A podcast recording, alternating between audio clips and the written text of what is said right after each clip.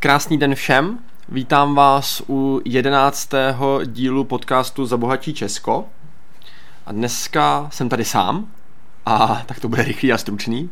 A budeme se věnovat tématu, protože se nám blíží daňová přiznání, nebo období, kdy se podávají daňová přiznání, tak se budeme věnovat tématu, jaké finanční nástroje si můžeme odečíst od základu daně. A začneme teda tím, že v podstatě jsou, se to týká tří různých a, produktů nebo nástrojů.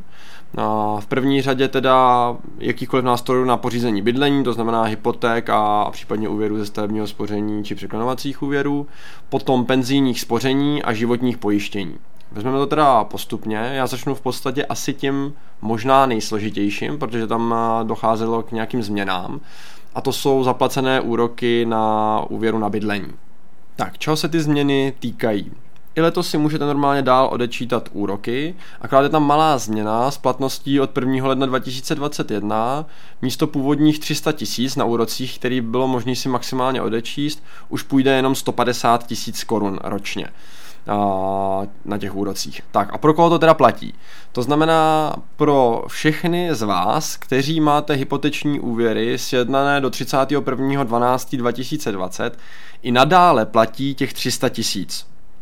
Je úplně jedno, jestli jste měli sjednaný nový úvěr, jestli to teď budete v budoucnu kdykoliv refinancovat, furt pro vás bude platit těch 300 tisíc, který si budete moct odečíst na úrocích pro ty z vás, kteří uzavřeli hypoteční úvěr nebo jakýkoliv úvěr na bydlení po novém roce, to znamená od 1.1.2021, 2021, tak pro vás už platí to, že si budete moct odečíst maximálně 150 tisíc korun zaplacených na, na úrocích.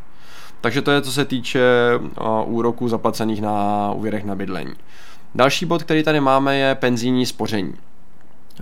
U penzijního spoření je to tak, že vy si maximálně můžete odečíst 24 tisíc korun ročně, ale kdy? Bez rozdílu, jestli máte starý transformovaný fond, to znamená to staré penzijní připojištění, anebo to nové, doplňkové penzijní spoření, tak ta maximální částka je 24 tisíc ale pozor, není to zaplacených 24 tisíc, to znamená 2000 měsíčně na penzíku, protože do 1000 korun, to znamená 0 až 1000, není daňově odečitatelných a to z toho důvodu, že k tomu dostáváte státní příspěvek a tak dále. To znamená, to, co je odečitatelné, jsou ty 2000 nad tu tisícovku. To znamená, pokud si chcete odečíst těch 24 tisíc, tak musíte platit měsíčně 3000 do, do penzíka, ať už do transformovaného fondu nebo doplňkového penzijního spoření.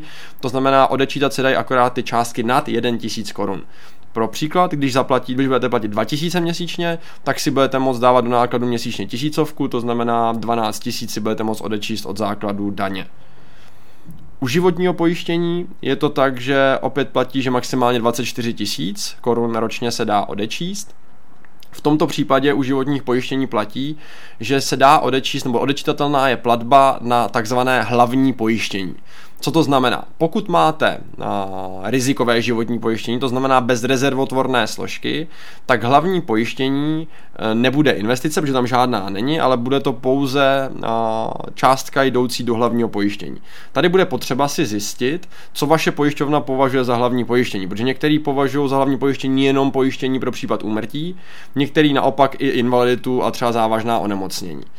No, respektive vy to vlastně teoreticky ani nebudete muset zjišťovat, protože vám vždycky přijde na, na začátku dalšího roku výpis, kolik si můžete dát do daní, tam to uvidíte, ale je dobrý to třeba si zjišťovat, když už to sjednávám, jestli v mém životním pojištění je to tak nebo onak, co tam všechno toho se počítá a kolik si teda budu moct odečíst. Pokud máte takzvané rezervotvorné životní pojištění, to znamená životní pojištění, kde je nějaká investiční složka nebo spořící složka, tak v tu chvíli se to počítá také do hlavního pojištění. Takže dám příklad.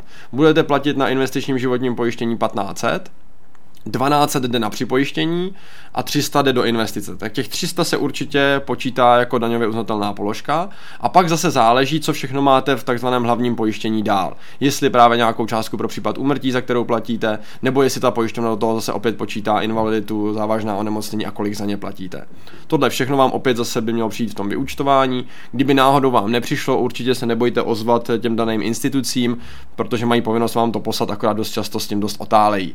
Takže nebojte se se jim určitě připomenout, ať vám u všech těle těch tří nástrojů pošlou a na začátku toho, toho dalšího roku, kdy to budete dávat do daní, ať vám pošlou ty vyučtování a vy víte, kolik si můžete, můžete odečíst. Určitě doporučuji to využít, protože jsou to zase peníze, které vám, vám přibydou.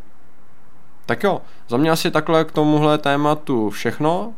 Takže se mějte krásně, určitě budu rád, eh, pokud se vám moje podcasty líbí, tak eh, budu rád za každý sdílení, za každý hodnocení, ať to ostatní uživatelé vidějí, ať se to může dostat mezi víc lidí.